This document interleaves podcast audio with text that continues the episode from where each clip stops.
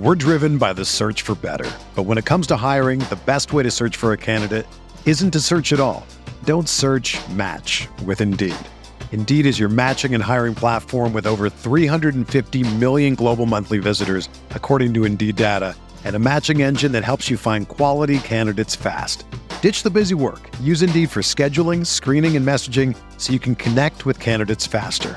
Leveraging over one hundred forty million qualifications and preferences every day, Indeed's matching engine is constantly learning from your preferences. So the more you use Indeed, the better it gets. Join more than three point five million businesses worldwide that use Indeed to hire great talent fast. And listeners of this show will get a seventy-five dollars sponsored job credit to get your jobs more visibility at Indeed.com slash Blue Wire. Just go to Indeed.com slash Blue Wire right now and support our show by saying that you heard about Indeed on this podcast. That's Indeed.com slash Blue Wire. Terms and conditions apply. Need to hire? You need Indeed.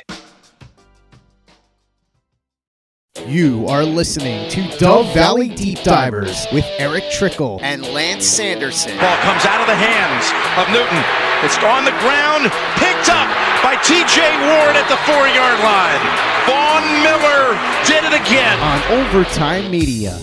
All right, welcome in, welcome in. It is Friday night, October fourteenth, twenty twenty-two, six oh one p.m. Mountain Time. And that means it's time for an episode of the Dove Valley Deep Divers. I am your host today, Nick Kendall, filling in for Lance Sanderson, and joined by, as always, on these Friday evening shows, Eric Trickle out there in the, the land of constant night or constant sun, uh, depending on what time of the year it is.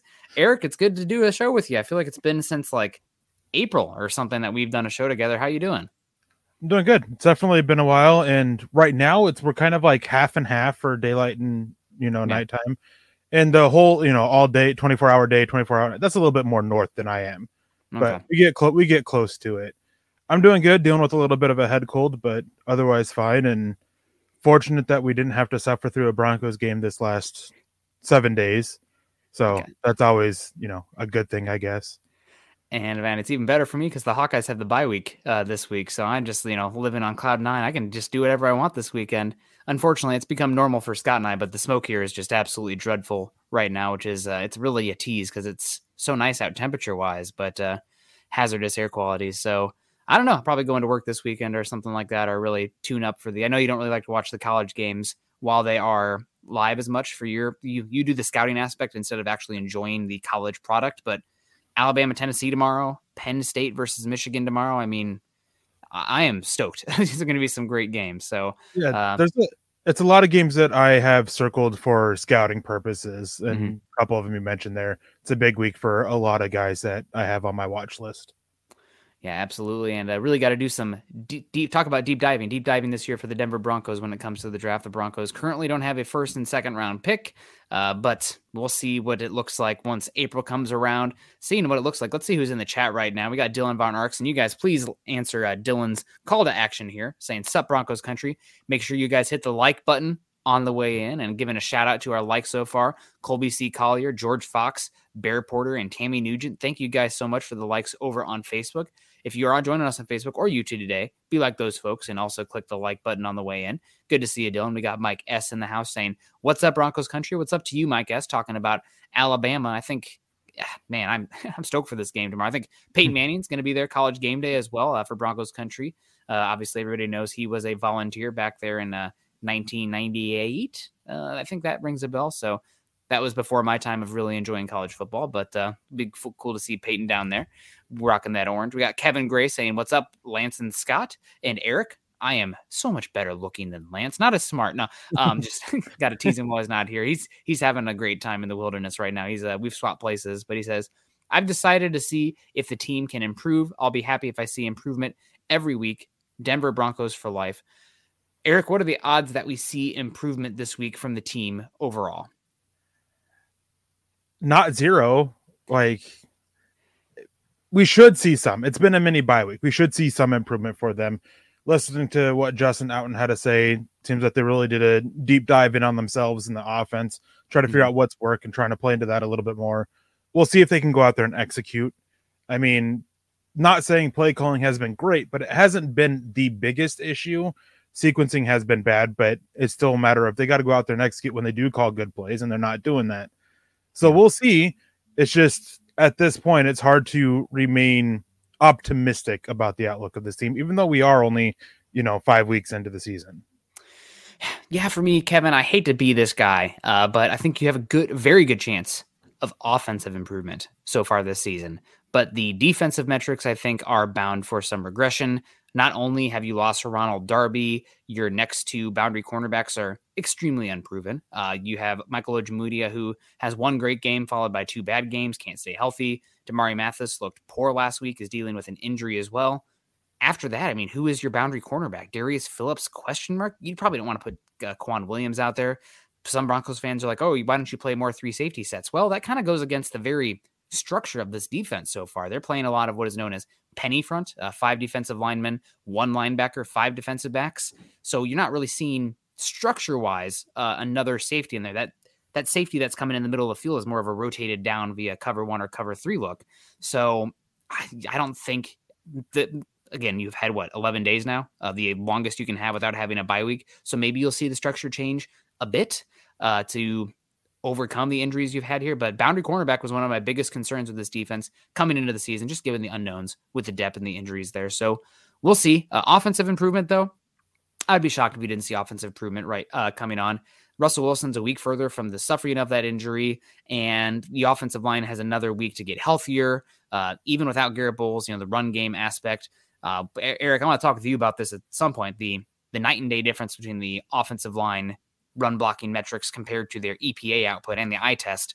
Uh, just, I don't understand it at all, but um, definitely I think you got a chance for some improvement here, Kevin, just with the time, and it can't get worse, right? That's what Scott keeps saying. It can't get worse.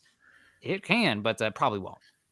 And with the defense, one thing too, like w- pointing towards their potential regression is the quality of quarterbacks they faced. I talked about this a lot last week because yeah. they haven't really faced, you know, the toughest of quarterbacks. Derek Carr was by far the toughest. And while he didn't have a great game, he made some needed throws at, at timely points in the game. Justin Herbert is the by far the toughest one they'll have faced so far this season. And of course, Patrick Mahomes is coming up. So I wouldn't be surprised if not only we see, you know, the run defense has been inconsistency, if they see it balance out a little bit, but the pass coverage, not just because of the injuries like you highlighted, but that quality of quarterback play. Yeah. And I mean, further highlighted, but that I always like to put numbers to things like that. You're one hundred percent correct. The Broncos have not played great quarterbacks. Uh, Football Outsiders D V O A has the Broncos playing the twenty-seventh toughest schedule so far um, from that side. And a lot of that is because they have not been tested with great quarterback play on the other end. Now, maybe Geno Smith is the truth now. Who knows about that? He's playing. It's crazy to see how much Geno Smith's advanced analytics through five games match up with what Russell Wilson has done in his career. Like the C P O E is insane. It's like an outlier compared to everyone else. And that was typically Wilson, but uh, we'll see how it normalizes. Uh, we also got Jay Kozad coming in here saying, I think I have more confidence going into our sixth game last year with Shermer and Bridgewater than I do with Hackett and Russell. That's how bad it's been. Jay, man, I, I feel for you. Uh, the Broncos have been horrible on first and second down and third down this year. And in the red zone, I guess one area I can say that this should improve. Who, Eric, who's been, in your opinion, outside of the the Chiefs, outside of the Bills, who's been the best offense in football so far this season? Um. Well, I mean, the Eagles have been a pretty good offense. Eagles. That's exactly who I wanted. Uh, good job. Yeah. Well done. Uh, points for you. The Eagles last year had terrible uh, offensive output for a lot of games. Not great. I think they were very much middle of the pack with implementing that Nick Sirianni scheme. A lot of people wanted him gone. And year two, it got a lot better now. They have a great offensive line, quarterback improvement, blah, blah, blah. They have a lot of resources, too, to keep improving. It's a fun team going forward. But I guess my point is that sometimes it does take time. And uh, for the quarterback to understand the scheme, to get the relationships down, to understand where they're going. I mean, you see some plays with Russell Wilson so far where it's like, where the absolute hell is he throwing that football? It's an option route, and him and the wide receiver are not on the same page on the coverage. Uh, so those are things that hopefully with the extra time right now that they can continue to work on. But uh, it definitely speaks to where we are uh, as far as our hope on this team, that you have less expectations for this season uh, right through five games than you did last season at the same point. We're driven by the search for better. But when it comes to hiring, the best way to search for a candidate isn't to search at all. Don't search, match with Indeed. Indeed is your matching and hiring platform with over three hundred fifty million global monthly visitors, according to Indeed data, and a matching engine that helps you find quality candidates fast. Ditch the busy work. Use Indeed for scheduling, screening, and messaging so you can connect with candidates faster. Leveraging over one hundred forty million qualifications and preferences every day, Indeed's matching engine is constantly learning from your preferences, so the more you use Indeed, the better it gets. Join more than three point five million businesses worldwide that use Indeed to hire great talent fast. And listeners of this show will get a seventy-five dollars sponsored job credit to get your jobs more visibility at Indeed.com slash Blue Wire. Just go to Indeed.com slash Blue Wire right now and support our show by saying that you heard about Indeed on this podcast. That's Indeed.com slash Blue Wire. Terms and conditions apply. Need to hire? You need Indeed. Another day is here, and you're ready for it. What to wear? Check. Breakfast, lunch, and dinner? Check. Planning for what's next and how to save for it? That's where Bank of America can help. For your financial to-dos, Bank of America has experts ready to help get you closer to your goals. Get started at one of our local financial centers or twenty-four seven in our mobile banking app. Find a location near you at bankofamerica.com slash talk to us. What would you like the power to do? Mobile banking requires downloading the app and is only available for select devices. Message and data rates may apply. Bank of America N A, member F D I C. My pushback with the whole Eagles, I've been seeing this a lot with other people in the media, is the Eagles pointed to them as, you know, last year everybody wanted Nick Sirianni fired, everybody wanted to give up on Jalen Hurts, and look how far they've come compared to the with the Broncos this year. Is the biggest difference here is the quality of quarterback Russell Wilson is and where he is at in his career compared to Jalen Hurts. Jalen Hurts was still very much a ball of clay that they were still molding, whereas you have Russell Wilson, who's been in the N F L for so long, and even Nathaniel Hackett. Well, he's a first-time head coach. He's been in, in this position of offensive coordinator before and calling plays in the N F L. He's been around the N F L since he was a little kid. Not so much the case with Nick Sirianni, who's only been in the N F L since, I think, twenty ten was, I think, his mm-hmm. first year in it, when he was a quality control coach with the Chiefs or something like that. So there's a bit more experience. So, yeah, it does take time. But it's not a situation where we can give the same amount of time that the Eagles have. One is because of the where Russell Wilson is at in his career with how with his advanced age and, you know, seemingly decline in play. We can't afford to give that same amount of time to them. But and it's honestly like by now we should be seeing improvements, but instead they're getting worse in certain areas. So they still can get better, but I just don't I'm not I'm not a big fan of pointing to the Colts as, you know, hey, look at them as uh The Eagles, yeah, the Eagles. Sorry, the Eagles is looking at that. That's what we could be. Like, I'm, I'm not a big fan of that. Yeah, and it's, I mean, it's just, I guess, yeah. more so the point is that time implementing a new scheme. Uh, you know, five weeks in, it's. I kept saying, no, it's bad right now, but give me eight games uh, before I'm ready to have a really good assessment on this team overall as far as the sample size goes. Just because you have a more normalcy uh, and the type of opponents you played, et cetera, et cetera, injuries. But uh, right now, it's not been great. Uh, Jay Kozad coming in, and this is a good question or a comment here that I want to frame into a question. Other than Sutton, the players you can trust are playing on the defense. Uh, and then Mike S also saying only trust the defense and Sutton. Um, Eric, who in your opinion is the most likely to emerge as the next player on offense that you can trust going forward? I mean, obviously you hope that it's Jerry Jeudy. You hope that it's K J Hamler. Russell Wilson. Russell Wilson. Or well, Russell Wilson as well. I wasn't even thinking about the quarterback. I was just thinking of the weapons. Um, but you, I mean, you got to hope that it's Russell Wilson. I mean, he, yeah. You can look at the Colts game and you can look at directly at two throws that he didn't make or did make in the case of one of them as to why the Broncos lost. And so you got to get, you got to have him be better. I mean, that's the guy that you have, that has to improve. The only time that he's been even effective is if he's targeting Russell or targeting Cortland Sutton, basically. I, I hope also that K J Hamler emerges. He's been getting open quite a bit. He just hasn't been getting looked at. I mean, it wasn't just everybody's pointing to the end of the Colts game, that final play. He was open quite a bit throughout that whole game. And then in the other games that he has seen meaningful snaps in, primarily against the Seahawks, he was open a good amount in that one as well. Yeah. The one that comes to mind for me, I think there's already too much done with Melvin Gordon to fully trust him, even if he doesn't fumble again the rest of the season. Damage has been done there. You're going to have to rely on him regardless. So, you know, buckle up Broncos country in that regard, hoping for the best. Maybe he can stay off Instagram uh, battling with the fans. That'd be great. But uh, K J Hamler is probably the one you want to rely on there, which is scary, uh, given the injury front. Don't really know who else you can say that. Maybe, I mean, Dalton Reisner is steadily average, but now he's dealing with a back injury. Uh, you have Quinn Miners who could emerge as something, but you don't typically think about the singular offensive lineman that you're relying on. It's more about the unit than the players. So I well, guess K J, but, go ahead.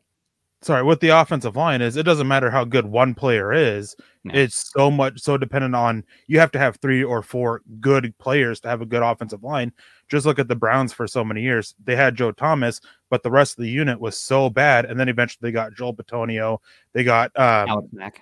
Alec Mack. Uh, and, yeah, and they just got better and better and better at the thing and built up a good offensive line. One guy just doesn't do it. So Quinn Miners, I mean, obviously you hope he comes out and he plays well, but it doesn't do enough to fix all the issues on the line. Yeah, no doubt. I mean, just even a more easy example, just seeing and watch the uh, the Broncos game last week. That Colts offensive line is freaking horrible. They got Quint, uh, Quentin Nelson out there, who's not playing as good this year, but still incredible. Uh, Ryan Kelly out there, but their tackles and the right guard have been so bad. Uh, and the running backs picking up pass protection too. Let's be real that uh, they're just getting killed. Um, so uh, yeah, we got Colby C. Collier coming in here with the, uh, the looks like the Mohawk coming in here, man. Good, good looking, Colby. How you doing? Uh, welcome in. Happy Friday to you. Saying starting to wonder if we'll finish above five hundred, maybe a few weeks early, but thoughts. There is a real chance out there that the Broncos do finish below five hundred this season. The schedule gets significantly tougher, especially after the bye week. And you've already lost probably two games this year that people had written in pen as wins. Uh, the Seahawks game, that Colts game, especially now with how bad they've been. So you don't have any margin for error anymore. Uh, so it's definitely possible the Broncos finish about five hundred. I think they're going to be flirting with that come to the end of the season one way or the other. Uh, but it's certainly possible, uh, unfortunately. Yeah, eight or nine, nine or eight. That's where I think they'll end up. But and the big thing is kind of what you hit hit on it is when we talk about giving this team time, we couldn't afford to give them time because of when the tough part of the said the schedule actually gets, you know, tough. It's, we're hitting that point. We couldn't afford to have this slow start that we're having. Where I mean, honestly, saying it's a slow start is kind of, you know, a little bit kinder than it, what it actually has been. We couldn't afford to have it because we needed to beat the Chiefs. We needed to win the games early on so we could afford to, not necessarily afford to, but so we can deal better with a loss later on down the season.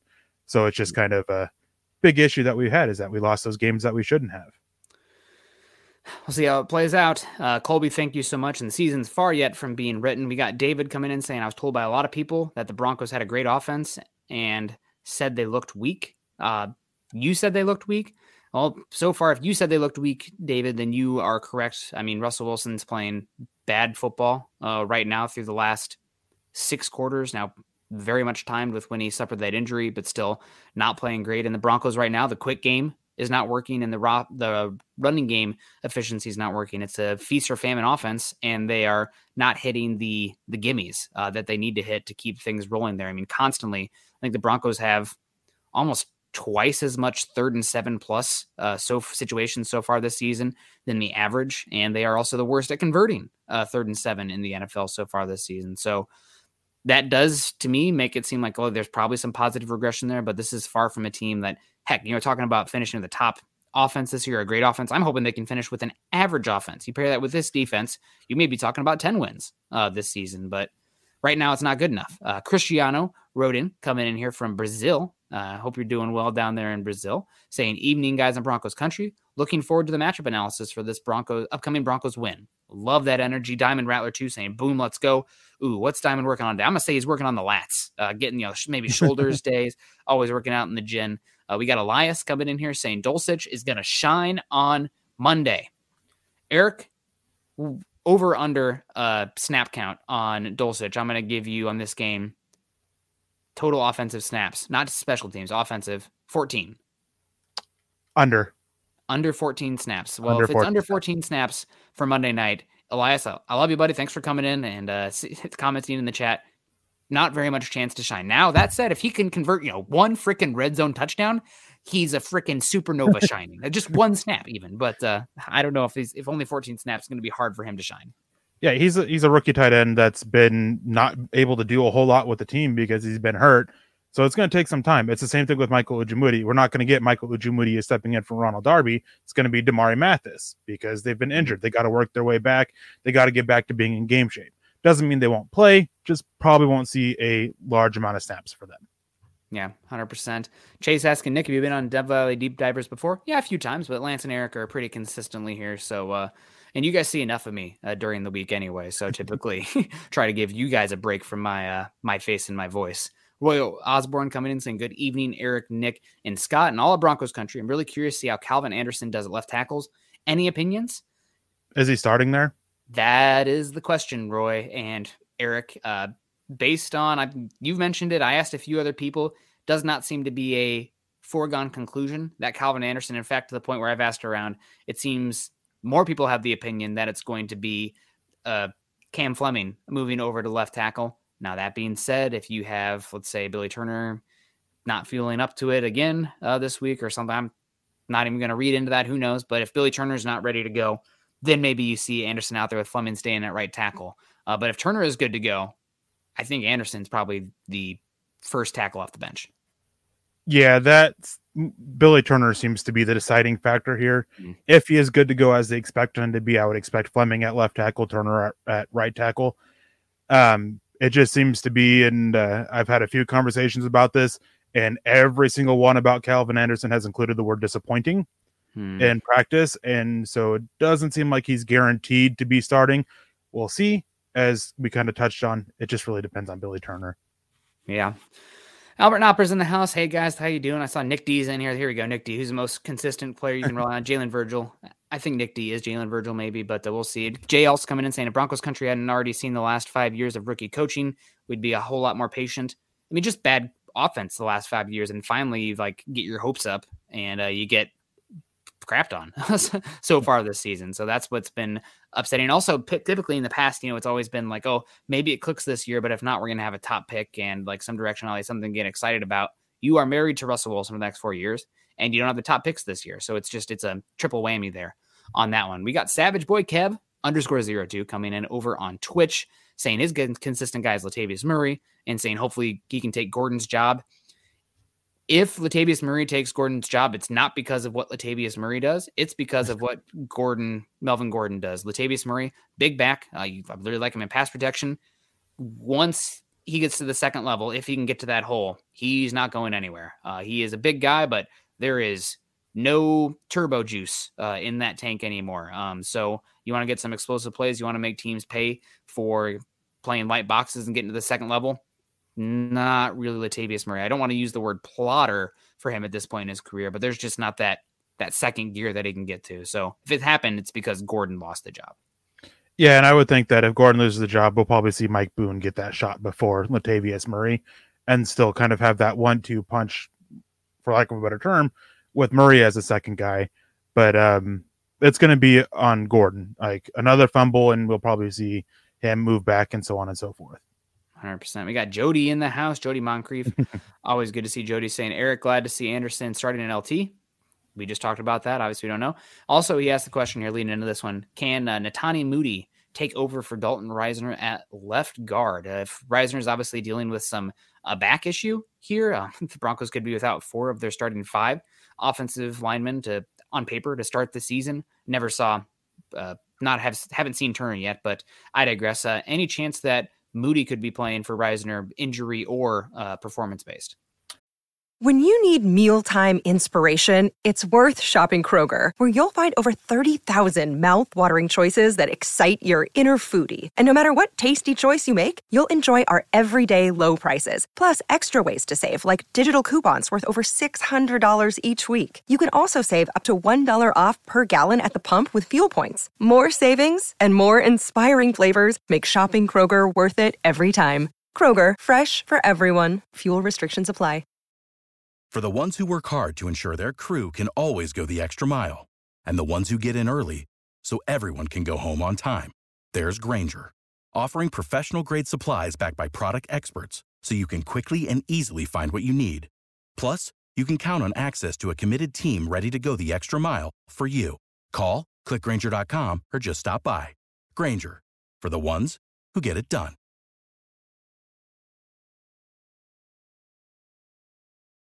I believe that Quinn Miners is essentially good to go. And if Reisner's not, it'll probably be Graham Glasgow moving over to left guard. I mean, there's a reason why Moody's still on the practice squad. Yeah. Do you think, um, if correct me if I'm wrong here, I thought Miners last year moved over to left guard when Reisner had an injury, with Glasgow staying at right guard. Is there a chance that you'd see uh, Miners at left guard with Glasgow staying at right guard like we saw last season? Or is it that they want Miners being safe, steady, stable at right guard, that they would not move him around as much? I mean, I think it's a possibility you mo- they move Miners over to left guard, but from the sense I get is they kind of want him to settle down at right guard and using yeah. the versatility of Glasgow to move him over. Makes total sense. Um, we got Garth Knight coming in with the five dollars flashing us on here. We appreciate it. Flash us all day, Garth, uh, saying, I just, there you go, Scott. Ooh, man, that's so white. No, I'm um, sorry, Jesus, Scott, uh, saying, I just bought an early two thousands Nissan Sentra off a guy named Billy Turner. I hope the Sentra is reliable. Well, uh, make sure you check the Carfax, right? Uh, I shouldn't say that. No free sponsors, but uh, appreciate the comment, Garth. I don't know what's going on with uh, Billy Turner right now. The Broncos played him very, very little. So I think that was always a possibility. They knew this could be a problem with him, in my opinion, just looking at the contract. But uh, it's definitely a concern, and uh, appreciate the um, the snide uh, remark here from Garth Knight about the two thousand Nissan Sentra. And we got a comment here talking about uh, injured offensive lineman Tom Compton. Chase Wallner coming in uh, asking about any word on Tom Compton so far this season. I talked to a couple people about this, uh, reached out to some people. I would think that if it's going to happen this year with him, you'd probably looking at the bye week uh, so far as a, a, a moment of, like, you know, bleep or get off the pot with him. But um, it's been pretty quiet on that front, which is unfortunate because Tom Compton last year was awesome in a wide zone centric offense at right tackle, specifically in the run blocking aspect. He's got some guard tackle versatility. This team could use some earth movers uh, in this offense right now to get some push, because the quick pass game is struggling. Th- that means they probably need to lean more into the run game efficiency, which has not been there so far. Yeah. It's not asking around on Compton. It's not optimistic that we see him this year. Possible, but just not a whole lot of optimism there. Well, it's uh, it's bummer. And Jody's saying Anderson will be playing left tackle, not Fleming. Well, Jody must have better sources than me, because I've not heard that as much. Um, but uh, who knows? Yeah. Um, Andrew Baker coming in saying, sup, Eric, uh, Scott, Nick, and fam. How much, if any, hope do y'all have against the Chargers? I got a, it feels like very much a, I'll do like fifty-eight to forty-two Chargers win. Uh, not the score, but like percentages uh, here. God, Broncos put up forty-two. That'd be incredible. Um, but I think the Chargers are more likely to win. I think Vegas also agrees, but I think this Broncos defense matches up interestingly against the Chargers. And we're going to peel back this onion a little bit more and more of the scheme and the matchups. But I think Chargers should be favored in this game, but Broncos got a chance. And I think so far this year, every single game the Chargers have lost, Herbert has thrown an interception. Every game the Broncos or the Chargers have lost this year, he's lost a fumble. And I also heard a statistic, shout out to the Athletic Pod. Uh, Nate Tice mentioned this, or maybe it was uh, Robert May, saying that the Chargers rush game D V O A went from thirty-first to like twenty-second after playing the Browns last week. Not because the Chargers are great. They were thirty-first before playing the Browns, but the Browns are that bad uh, against the Browns. Yeah. So the Broncos hopefully can still stop the run. I'm not really worried about uh, Austin Eckler beating us up up front as long as uh, D J Jones continues to be healthy. Eckler's not really the type of back that can, I mean, obviously he can eat up the Broncos, but he's not the type of back that can exploit how the way that we saw Denver struggle so much against Josh Jacobs. Very different style of back. It's not going to be a situation where they're able to spread out the Broncos, make them play thin, and then just use their big, tough power back and just run over them, forcing missed tackles. That's not Eckler's game. I think this is a game that the Chargers, like you, should be favored in. I agree there.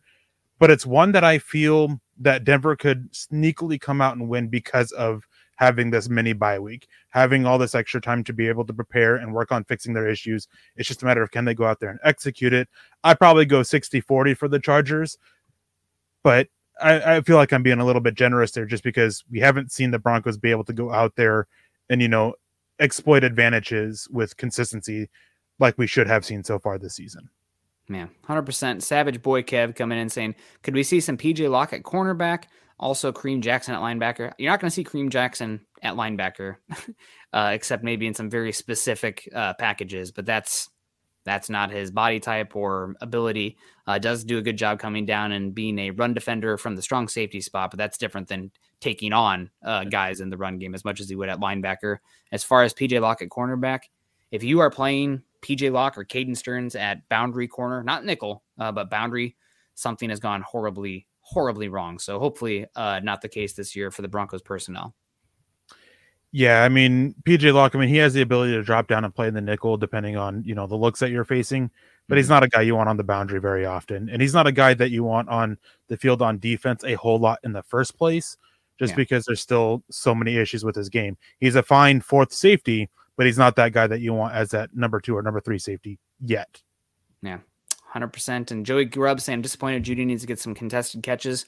I'm very hard on Jerry Judy, and I thought last week it would have taken, you know, uh, Sports Center top ten effort to catch that one on the back, or I guess the front left of the end zone there where it was slightly overthrown. Uh, but Jerry Judy might, and I'm hard on him typically, typically, but he looks like he's pretty open. There's been chances where you haven't had to have these contested catches. Now, if, if you could come down with those when they are there, that'd be great. Wasn't really his game in Alabama. Hasn't been his game so far in the N F L. There's been plays where he's been open and they're not getting him the ball in time. And it's just been an issue. Same with Hamler. Uh, right now, it seems like a, if Courtland Sutton is at all open based on my pre-snap read, I'm going to him. If not, I'm checking it down to the running back. That's not a sustainable style of offense, unfortunately, unless you have Calvin Johnson out there, which no disrespect to Courtland Sutton. It's not Calvin Johnson. Uh, but yeah, Judy, we definitely want to see more from him. Uh, what are your thoughts on Judy and the contested catches? I mean, you don't really want him in contested catches situations. I mean, that's just not his style of game. It never really has been his style of game. Sure, he can go up and get one every now and then. Obviously, you, we look at that Jets game where he stole the interception. And then in the season opener against the Seahawks, he kind of got a little lucky in that one, not going to lie. I mean, the corner just played it terribly, and he was able to get the ball and run in for a touchdown. His game is getting open. He has one of the higher rates of separation and yards per se- yards per route, yards of separation per route run, or whatever that statistic is. He's amongst the league leaders in it. So he's getting open. He's just not being looked at all that much. And that's something that's got to be changed. I mean, it really is when watching over the games, it's really the Courtland Sutton show in the passing game or checking it down. And you do have to wonder, does Russell Wilson trust these other receivers? And when Judy does get a chance, dropping those catches doesn't really help build that trust at all. Yeah, I mean, it's it's a two-way street on that one. Um, Ross coming in here, five dollars super. Chargers fan. Ross uh, donated on Wednesday night, I want to say as well. So good to see you, Ross. His buddy was a Bronco fan. They watched a lot of games together, if I recall correctly. Uh, saying, as a Chargers fan, this game terrifies me. Broncos always play the Chargers tough. This is one game where it feels like it's kind of like the Chiefs versus the Raiders. For some reason, the Raiders always seem to pull one out against the Chiefs. Uh, same with the Broncos and the Chargers. Uh, he says the Broncos interior defensive line and secondary are built to shut our offense down, and our pass defense is leaky. Yeah, J C Jackson has been not the worst signing or move this offseason so far. It's probably been Russell Wilson, just given the cost, unfortunately. But uh, J C Jackson has been bad. I know he's dealing with an injury, but so's Russ. Uh, so I'm going to be interested to see that out there now. I think Bryce Callahan's still playing great football for them. They still got Derwin James out there, but even like Khalil Mack hasn't been incredible uh, for them so far this season had, outside of that week one matchup. Yeah, I was going to say he had that huge week one matchup. And all three of their top corners, um, Samuel, Callahan, and Jackson, they've all allowed two touchdowns this season. Yeah. Um, Callahan's, Asante Samuel's playing good football, not great. Um, breaking up a lot of passes. I believe Bryce Callahan has two interceptions, so he's kind of balanced out the touchdowns. But J C Jackson has been an issue. Derwin James has been great coming downhill, but his coverage hasn't been, I don't want to say it's bad, but it hasn't been as good as previous years. And then their other starting safety, the name escapes me at the moment, he's been hit or miss. Their linebackers are hit or, hit or miss. Kenneth Murray has been really bad. First round linebacker, I, Kenneth Murray. Let's please add that in there. So it is. It's a issue of a really rough defense on the Chargers side against the rough offense of the Broncos, but a strong offense versus strong defense. So I'm actually excited for the matchup. What's going to give?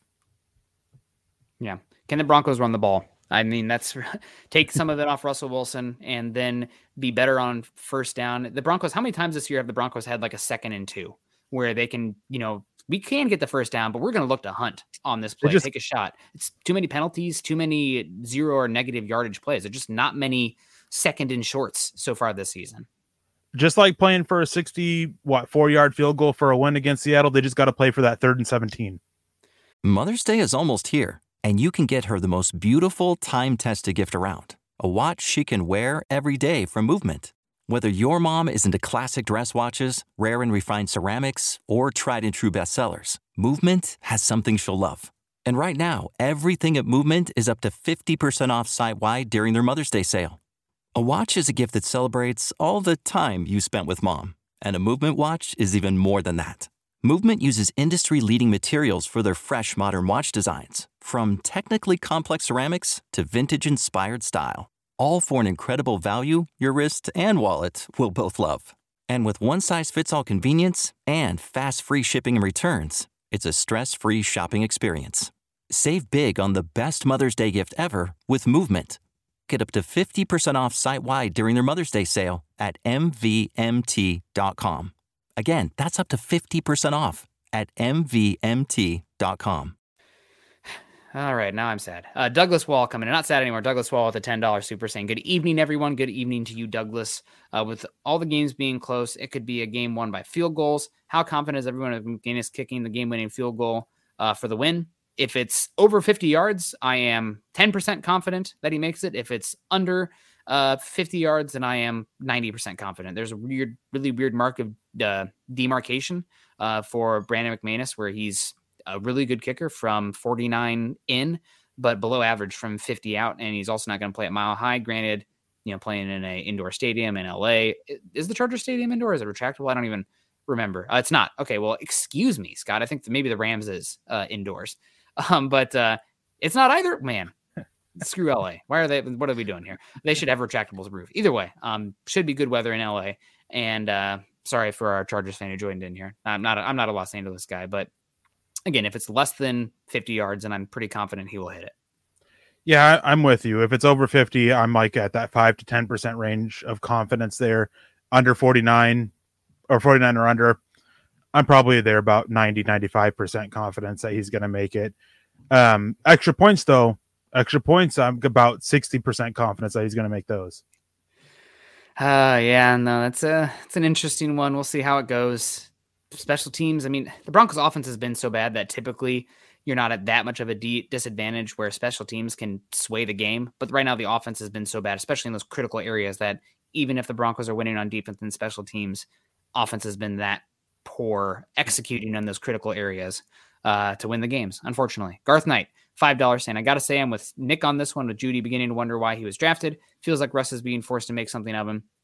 This is pretty, this is a little harsh. I think that the Broncos went into that draft hellbent on taking a wide receiver because uh, John Elway was hellbent on making Drew Lock work uh, and taking back-to-back wide receivers there really helped that. And granted, you know, the offense, the wide receivers the year before outside of Cortland Sutton were pretty dreadful. Uh, but uh, I think Judy was one that they were, again, well, hellbent on bringing in a wide receiver. I'm still mad at Shelby Harris for batting down that football for the two-point conversion. We could have had Tristan Wirfs. Right tackle could have been taken care of for fifteen years, but uh, here we are.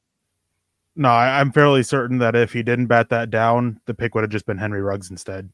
I, I'm pretty... Henry Ruggs doesn't get uh, hurt or something, but if they took Henry Ruggs over Tristan Wirfs, I'd have been upset.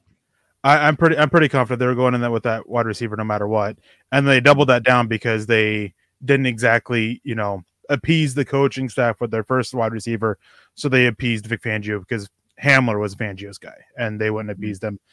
Um, but yeah, Judy hasn't lived up to that status, and I talked about it in one of my articles this week. Hasn't lived up to it, and he's just not not that he's a terrible receiver, he's just not good enough for that draft status that he was taken so far, uh, no doubt, and we'll see how it plays out with him. Still young career. And the Broncos need him to step up. So really pulling for him. Uh, good evening, Eric, Nick, and Broncos country. Been busy, but I've been listening. That's okay, Travis. Hope you're doing well.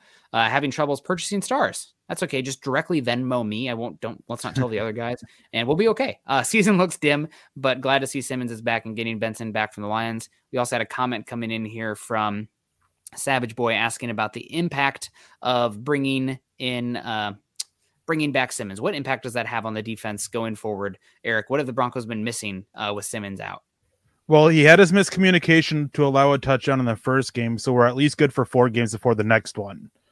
Um, so that's going to be a big thing to help out the secondary, because as good as Justin Simmons is, and he's definitely one of the best safeties, there's this weird thing of every few games he just makes the wrong mistake in coverage, makes the wrong, does the wrong coverage or whatever it is, miscommunication error that goes for a touchdown. Seems to happen. Um, but no, I mean, having him back is obviously huge. I'm curious to see what they do with their safeties, because Caden Stearns, I don't think was as good as many others have made him out to be, filling in for Kareem, or filling in for Justin Simmons. And I think Kareem Jackson has been really bad this season. Yes, I would like to see. I would like to see them go with Stearns and Simmons, because at least with Stearns, you have this. Um, you see these flashes of his potential and his upside and everything that you can continue to work with. And I think that he's do- doing a little bit of a better job coming downhill against the run than Kareem Jackson is, as well as op- offering up a little bit more in coverage as well, because Jackson has clearly lost a step in coverage. He's just not as fast. He's never been the fastest guy, but he's lost a step. So I'd like to see those changes make or changes happen with Justin Simmons coming back, but it is a positive impact to have him back. Yeah, absolutely. And I see Scott coming in here saying generational is so overused when talking about Judy. Bama has had one generational receiver in the last fifteen years and a bunch of damned good ones. I don't disagree with you in that regard. I do, I do want to say, though, that uh, because of how good Jamar Chase was last season, we didn't get enough uh, hot hype with how good Jalen Waddle was and with how the speed Jalen Waddle plays with and whatnot. I don't, he's not Julio Jones build, but he's the closest thing to Tyreek Hill, I think, that we've had since Tyreek Hill came out. So Jalen Waddle, I would right underneath there, that generational label. He's really good, but Julio's the dude. Um, moving on, uh, we got to talk about this game. Uh, what is the biggest impact on this game for you, Eric? What's the one thing that you're looking for in this game after eleven, eleven days of no Broncos football? So obviously uh, the big thing is going to be the improvements on the offense. But for me, what I want to see is I fully expect the Broncos pass rushers to get put pressure on Justin Herbert. He is one of the most pressured quarterbacks in the N F L, but he is by far the lowest pressure to sack rate in the N F L. He's only sacked on six point six percent of his pressures, and the next closest one is ten percent. So you got to be able to get the pressure on him and get home, because he can use his legs, and when he does that, you know, coverage can break down and he can make plays.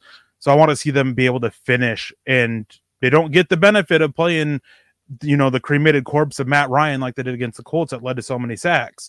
They're playing Justin Herbert. So wouldn't be surprised to see the sacks drop up, like basically plummet this game, but I want to see them continue going on, because that's going to be a good thing for this Broncos defense. Obviously sacks are always a good thing. And some of that's due to the scheme. Uh, Lombardi runs there with the Chargers. It's almost like, I know some people really like Lombardi, but for me, watching Justin Herbert in this offense is like having a Lamborghini and only driving it in a school zone. Uh, it just drives me nuts. Uh, you put him in a Bruce Arians offense and let's cook, baby. But uh, the Bron- the, because of that, the Broncos are probably not going to be able to sack Justin Herbert so much. The key will be making him into a quick, bad decision, or one where a wide receiver slips and he's already made the decision where the ball's going. And then for me, key for this one, and this is, you know, cheating uh, almost. And I almost feel like I'm watch- I'm in Groundhog's Day here watching the Broncos and the Hawkeyes, but can the Broncos create some points off defense? Uh, the Broncos have been close so far this season. They've created the most forced fumbles, I think, by almost two times as everyone else so far this year. Not so come down on them. They're typically it's a fifty-fifty proposition for when the ball hits the turf, who comes down with it. And I think the Broncos have about a twenty-eight or thirty percent rate of falling on footballs. Now, it's a gambler's fallacy to say that that's going to regress the next time. Well, because they had it, didn't get it that time, they're going to get it this time. It resets every time to fifty-fifty. But uh, one of those being a scoop and score, a Justin Herbert pick six, uh, capitalizing on that, getting that early lead, I think will be big. We haven't, Broncos have scored zero uh, defensive slash special teams points so far this season. They've been close on a few. I think that is going to be a big one. If you can get that, man, we are, we, we really have a chance, especially if we can get it early. Yeah, and that, I think, goes with, you know, not just getting the pressure on Justin Herbert, but hitting him, because the more you hit him, especially, he tends to make more mistakes later on in the game if you're hitting him early and often. So that opens up the door for that strip sack, for that pick six, for that potential turnover that you can directly score points off by the defense. And it is very frustrating watching all these strip sacks and fumbles bounce directly to the opposing team, the team that fumbled it. It's been so frustrating. All five games, it has happened at least once. Yeah. How about one that bounces right to our cornerback who can then just, you know, off to the races? That'd be great. Well, could have had one against the Colts if Patrick Surtain would have dove for it, but he kind of, you know, made a business decision on that one. I'm going to make a business decision here and read a super chat coming in from Cristiano uh, with his root. Not rubles, reals, uh, coming in here from Brazil, uh, saying, love this unusual duo. I don't know. How do our wives feel about that, Eric? No, uh, your thoughts on cornerbacks, uh, Denver's cornerback two, uh, Allen versus Williams, and how is Miners trending for Monday Night Football? Really concerned about the run game with Reisner, Cush, and Glasgow. Yeah, the run game, I mean, they got to get it going. That's You got to get it going because you are constantly behind the sticks. Russell Wilson has historically struggled with the quick game, and that's continued so far in Denver. Not a surprise. One of the reasons I was like, is he going to make sense with Jerry Jeudy? I don't know. Uh, but um, run game, you got to get going here. As far as Denver's cornerback two, I think you'll probably see it be Demaryius Mathis early on. I have not heard anything in that regard, but he's on the injury report as well. So it could be just like who's feeling the most healthy or who's looked the best in practice this week. I think you're probably going to see more uh, cover six this week as opposed to uh, cover three. That way you can roll, uh, have better coverage on the side of that cornerback two. I'm really curious, to, though, to see what they do on third down. The Broncos have been one of the highest rate of man coverage defenses in third down so far this season because they have Darby and Surtain, and they can play their penny fronts and uh, simulate pressure, as Scott loves to talk about so much, but uh, from their off-ball linebacker. But um, I'm curious to see what it looks like with the Broncos cornerback two here uh, in this game. Yeah, I would fully expect it to be Mathis. I know okay. he's on the injury report, but it sounds like that he'll be good to go, barring, you know, any kind of snag during the what two days until then. Um and it's definitely an interesting matchup. I love how the re- how their receivers match up against the Broncos secondary, but obviously losing Ronald Darby is such a snag on that. Demaryius Mathis, he's a rookie. He had a good showing against the Texans, but part of that showing was helped out by a drop touchdown pass that would have gave the Texans a win by Brandon Cooks, and he struggled a lot against the Colts, allowing these catches that were like, how the hell did you allow that to be caught? There was no business making those catches. And I think the most frustrating one was when he just stands there's like, oh my God, hands in the head as the guy's getting back up. And I believe it was Darby or Williams came up to make the tackle on that one. Yeah. I like, think it was it's that just, one. It, it's just frustrating watching it. Definitely a rookie performance for it, yeah. But I'd expect him to be out there, and it's not going to be an easy matchup against any of the receivers, because even Josh Palmer doesn't get the recognition he deserves. He's not like a great receiver, but he's quite good, and he can create some mismatch issues because he's got speed to attack downfield. And Guyton's injured, right? He's out for the year. Uh, he was their I, wide receiver three beforehand. I, he was pretty good. Yeah. Especially blocking wise. But anyway, um, our Butler coming in and says, if you go cover six, that is going to limit your pressure on the quarterback. The Broncos have played about ninety percent uh, cover three or cover six on first and second down so far this season, and then pivoted to a cover three or excuse me, a cover one look on third downs. And the Broncos so far this season have the best pressure rate, uh, not blitzing the quarterback on third down in the N F L so far this season, which, I mean, great job by Evero. He's been one of the best schemers, not Uh, not of coverage as much. I mean, coverage has been great, but you have, you know, Surtain cheat code, but the pressures up front, the way they're getting different guys isolated up there is in- insane. You know, you guys have probably seen it if you're stat psychos like myself, but you see the uh, double team rate versus pass rush win rate. And it's like the Broncos, oh man, they're really horrible in their double team rate. Evero is dialing it up where these guys are not getting many double teams, uh, which yeah. is great. Um, thank you to the simulated pressures. Uh, but, um, You know, we're getting into that, getting into the weeds there with some of the scheme and things. But yeah, I would expect more cover six because you can protect a weaker cornerback with that than the cover three you've had seen from the Broncos so much uh, so far this season. Yeah, um, I do want to grab one comment here from Jeremy Patterson or Peterson. It says run game fares better when Miners is blocking. Dulcich will also make a difference in the run game, not to mention good hands. It'll be interesting to see the play calling from Hackett. Go Broncos. And the whole reason why I pulled this up from Alaska, definitely got to represent Alaska out there. Um, great to have you, Jeremy. It's awesome to have you tonight, but I do agree. Miners will help the run, should at least help the run blocking. We'll see how much Lloyd Cushenberry can drag him down as well as, you know, just the whole unit. And yeah. Dulcich, I mean, the, Dulcich isn't the great blocker, but at least he gives effort, which we don't see from Albert Okwuegbunam, which, hey, effort is a lot of it when it goes to a tight end sometimes. Yep. one hundred percent uh, R D coming with a Canadian five, saying, do you guys think there's a practice squad center somewhere that would be an upgrade? Cush seems to have regressed from barely serviceable play last season. Probably not a guy that is out there on the practice squad that you would bring in that would be better uh, here in that regard, at least in my opinion. Maybe there's somebody out there that, you know, Butch Berry or somebody on the Packers has a connection with that would make some sense there, but I haven't really done the research on that. I think it's more likely coming from internal, um, whether that be Graham Glasgow moving to center or even Luke Wattenberg. I am always curious why they never, ever tried or considered Dalton Reisner at that position, given his issues are sustaining blocks, but not really as much the movement or the pass protection. So it just kind of always seemed to add up to me. People are like, oh, Reisner at right tackle. I'm like, ah, I think like, and if you put him in uh what is it? The uh, Math Bombs R A S, they have Reisner listed as a center uh, being drafted there. So I was always surprised I didn't try that, but uh, thank you so much for the five uh, Canadian there, R D. And uh, any thoughts on this, Eric? Um, I don't think that you would look elsewhere to try to upgrade center. And there, I don't think you're going to find anybody on the practice squad unless you get extremely lucky. Um, because typically if teams are, if there's a center showing out somewhere, they're, the team's going to do whatever they can to take them. It's just a matter of if Cush isn't doing it for you, which his height is playing a big reason as to why he's still out there on the field, then you got to turn to turn to Glasgow. And if that's not working, then you got to turn to Wattenberg. Um, I'm surprised as well that they didn't haven't given Reisner or even Moody a shot at center, because both of them I think would make a little bit of sense, even though Shudi or Moody has such long arms or such short arms. Um, got to do something though, because Lloyd Cushenberry has been extremely problematic. Yeah.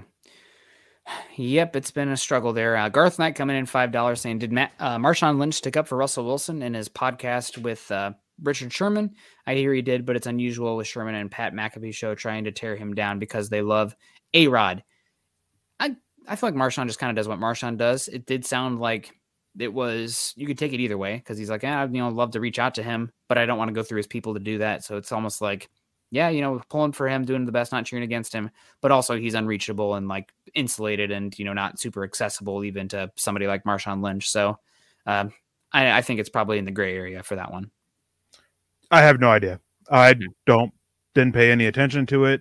I don't pay any attention to what Richard Sherman has to say whatsoever. Um, yeah, I no clue. Didn't pay any attention to it. Run the ball. Uh, anyway, Garth, Garth and I, thank you so much coming in again. Uh, we got to talk a little bit more Chargers. We're already at forty-six minutes here. Uh, Eric, what is the one matchup you are tuning in for that gets you fearful for the Broncos in this game? I mean, can I just do the cheap answer and just go sure. Justin Herbert against the whole defense? Sure. Uh, I I like what Evero has done. Um, his coverage schemes and how he has played his coverage. The biggest thing because uh, is, you know, a second and one and he has his corner playing fifteen yards off.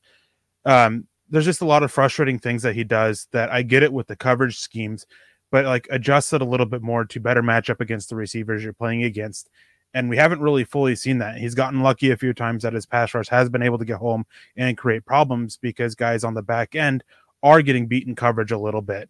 Um, so I want to see a little bit better of that. I don't think, I think this is going to, we're going to see a little bit more exploitation of the issues that the Broncos have in the secondary, especially with Ronald Darby out, than we've seen in previous weeks, because just simply because the quality of quarterback play is going to an extreme level that Denver hasn't seen so far this season.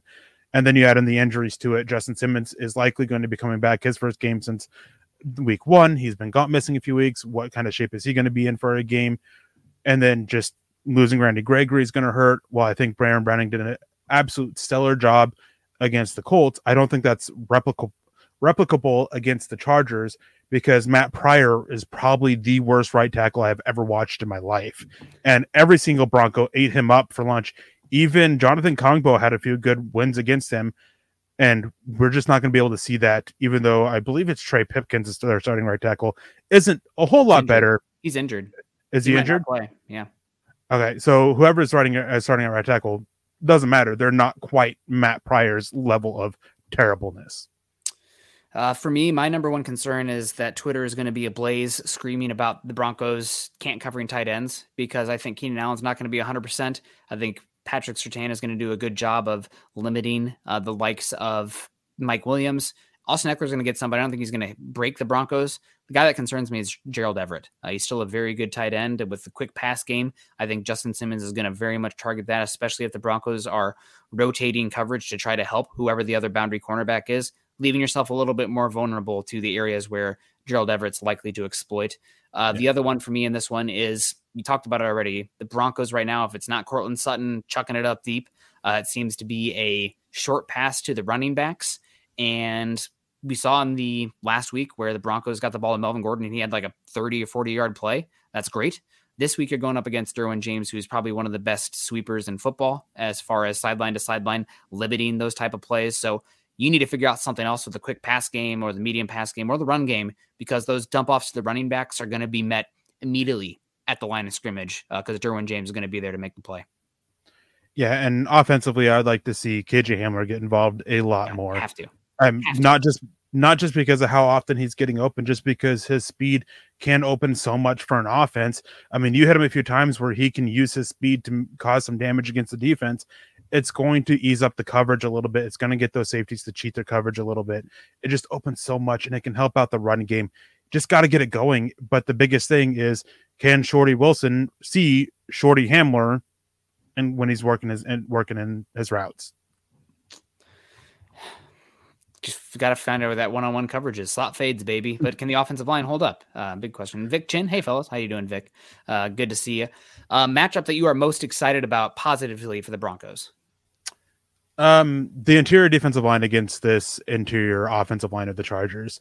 I think Draymond Jones, Mike Purcell, even Deshaun Williams, who has been the worst interior defensive lineman for me this season, they should all have a pretty strong day against this interior offensive line of the Chargers. They have not been a good unit. Yeah. Yeah. I mean, Corey Linsley's coming back from injury. Maybe they'll be much better. Uh, I think the guard they drafted has been pretty good so far this season. I think he's given up. No, he's like no penalties and no pressures or something. Um, so far, no, the, the one they used the first round pick on from B C. Oh, um, yeah, okay. I was I totally forgot the Chargers selected him. Yeah, um, from Boston College. He's been pretty good. Uh, but um, the rest of that line, I think for me, it's the Broncos edge rushers versus their tackles. Their tackles are really hurt, and uh, the Broncos have re- been doing great jobs uh, isolating their edge rushers one-on-ones. And if you can isolate the Chargers offensive tackles versus uh, the opposing team's uh Zion Johnson. There we go. That's thank you so yeah. much. You sent Peanut Gallery. He's been good. Uh, but if you can isolate the Broncos edge rushers one-on-one versus those tackles, you're going to get a chance, and you're going to put their running back in a lot of conflict. Eckler's fine, but they might have to keep him in more because of the simulated pressures. Cause if you line him up on one side, but that guy uh, drops, it's coming from the other way. Well, then he's gonna have to rotate. If he's coming out as a pass uh, catcher, we might not even get to that read. I mean, we saw it last week uh, versus, uh, or excuse me, last night, everybody's like, Mon- or Montgomery's open. He was the fifth read on the backside. Like, that was, if Fields gets to him, then bravo. Uh, that doesn't happen very often by the time the pressure gets there. But um, we'll be really interested to see that one. Uh, okay, Eric, the Broncos, two more questions, actually three more questions. The Broncos lose if blank. If, I mean, if their offense doesn't finally, you know, start showing signs of improvement, that's the biggest one. This isn't a very good Chargers defense, and they should be able to exploit them. They have favorable matchups. It's just a matter of going out there and executing. As long as they don't shoot themselves in the foot, as we've seen all season long, they should be able to put enough points on the board while their defense is shutting them, doing a good enough job of shutting them down. Then going back to Zion Johnson, I had to look it up real quick. He has allowed ten pressures this season, okay, which is and leading a lower pass blocking efficiency than Graham Glasgow. I wow. thought he'd been better than that, but the statistics just don't back up. Uh, Maybe it was the penalties. Maybe he's committed no penalties so far this season. He hasn't. He hasn't allowed any sacks. Okay, but he's allowed he's allowed ten pressures. I heard a statistic where I think it was then it must be sacks. It's Cole Strange and Zion Johnson, the only two rookie offensive linemen that have committed no penalties and no sacks so far this season. I, I believe you. I could be don't have it directly in front of me. Um, another question here: the Broncos win if. What is this key thing we already talked about? Or you excuse me, the Broncos. You said the Broncos lose if their offense doesn't yeah. improve. Broncos win if their offense improves. Okay, what are the Broncos? Give me a different one. Broncos win if. If their defense can do enough to slow down Justin Herbert, create turnovers, and give their offense extra opportunities. Because even if they're not showing enough improvement on offense, you know, eventually giving enough chances, their offense has to score a touchdown, I guess. Hmm. Eventually. I hope so. Yeah. We'll see. Um, and finally, before we wrap it on up here, Eric, give me your final score. Uh, I'm going to save mine for Monday because it's a Monday night game and I'll be live again on Monday. Um, but uh, this is our chance to talk with you. So what are you thinking? Final score here at Broncos at Chargers week six. Well, as always, you can go to mile high huddle dot com and get everybody's score prediction. Um, you can get my score prediction in there because I cannot remember it off the top of my head. I was woken up with a text message at like seven o'clock in the morning when I've been, you know, sleeping thanks with the help of NyQuil. So I don't remember what my score prediction was. Just give me a gut feeling right now. It doesn't have to be exactly right. This is doesn't have to match what you wrote in the article. I think Denver. I think Denver wins. I think they managed to do enough. Um, twenty-three fifteen. twenty-three points. That would be the second most points the Broncos have scored this season. So uh, that would be great. Um, love to see it. Love to hang out with you guys, man. It's been a great show. Happy Friday to everyone. Make sure you're following Eric and I on Twitter. Eric is at Eric Trickle. That's E R I C K. I see a lot of the people in the chat here. Eric, Eric, Eric. E R I C K. You got, let's get that name right for him. Um, you can follow me on Twitter as well, at Nick Kendall M H H. Also, make sure you guys are following us at D V D on D V D D underscore pod. You know, we got to get that double D in there, as well as at Mile High Huddle. If you haven't done so yet, make sure you're also following us on Facebook.com forward slash Mile High Huddle and Facebook.com forward slash Mile High Huddle pod. Uh, if you're joining us, listen to us after the fact, or you listen to podcasts at all, find us on Apple Podcasts, Mile High Huddle. Scroll down, give us a five-star rating and review. Say your favorite show, say your least favorite show. Offer us some criticism. Offer us something that you like about the show. We'd appreciate it so much. Uh, also, make sure you guys are subscribing, liking, and sharing over on YouTube. Uh, it's probably the number one thing you can do to help us continue to bring you these shows and uh, reach more more people out there in uh, Broncos country for these live streams. You guys make the chats. We're just... Uh, I'm just one babbling idiot. Eric has a little bit more insight than I, but uh, fun to join you, Eric. Uh, I got to get out of here pretty soon. I got to get a haircut. My hair is starting to do the Chia Pet thing. Um, it's just, it's too thick, uh, but uh, appreciate you. What are your plans the rest of the night? Man, I appreciate you jumping in and filling in for Lance as he's out trying to kill Bambi. Um, no plans for the rest of the night. Just going to, you know, probably end up downing NyQuil and going and trying to get this head cold. Change of season. I mean, we were dealing with fifty degree weather. Now it's like thirty degree weather. Just that drastic change in a short time. Every year hits like a freight train, quite literally in my head. Um, but you got to start doing what I do. I just cut my hair at home, man. Yeah. Save some money. That's the, the super chats are paying for my haircuts these days, but appreciate you guys so much. Make sure you guys are choosing kindness and compassion. And as always, go Broncos. You've been listening to the Huddle Up Podcast. Join Broncos Country's deep divers at mile high huddle dot com to keep the conversation going.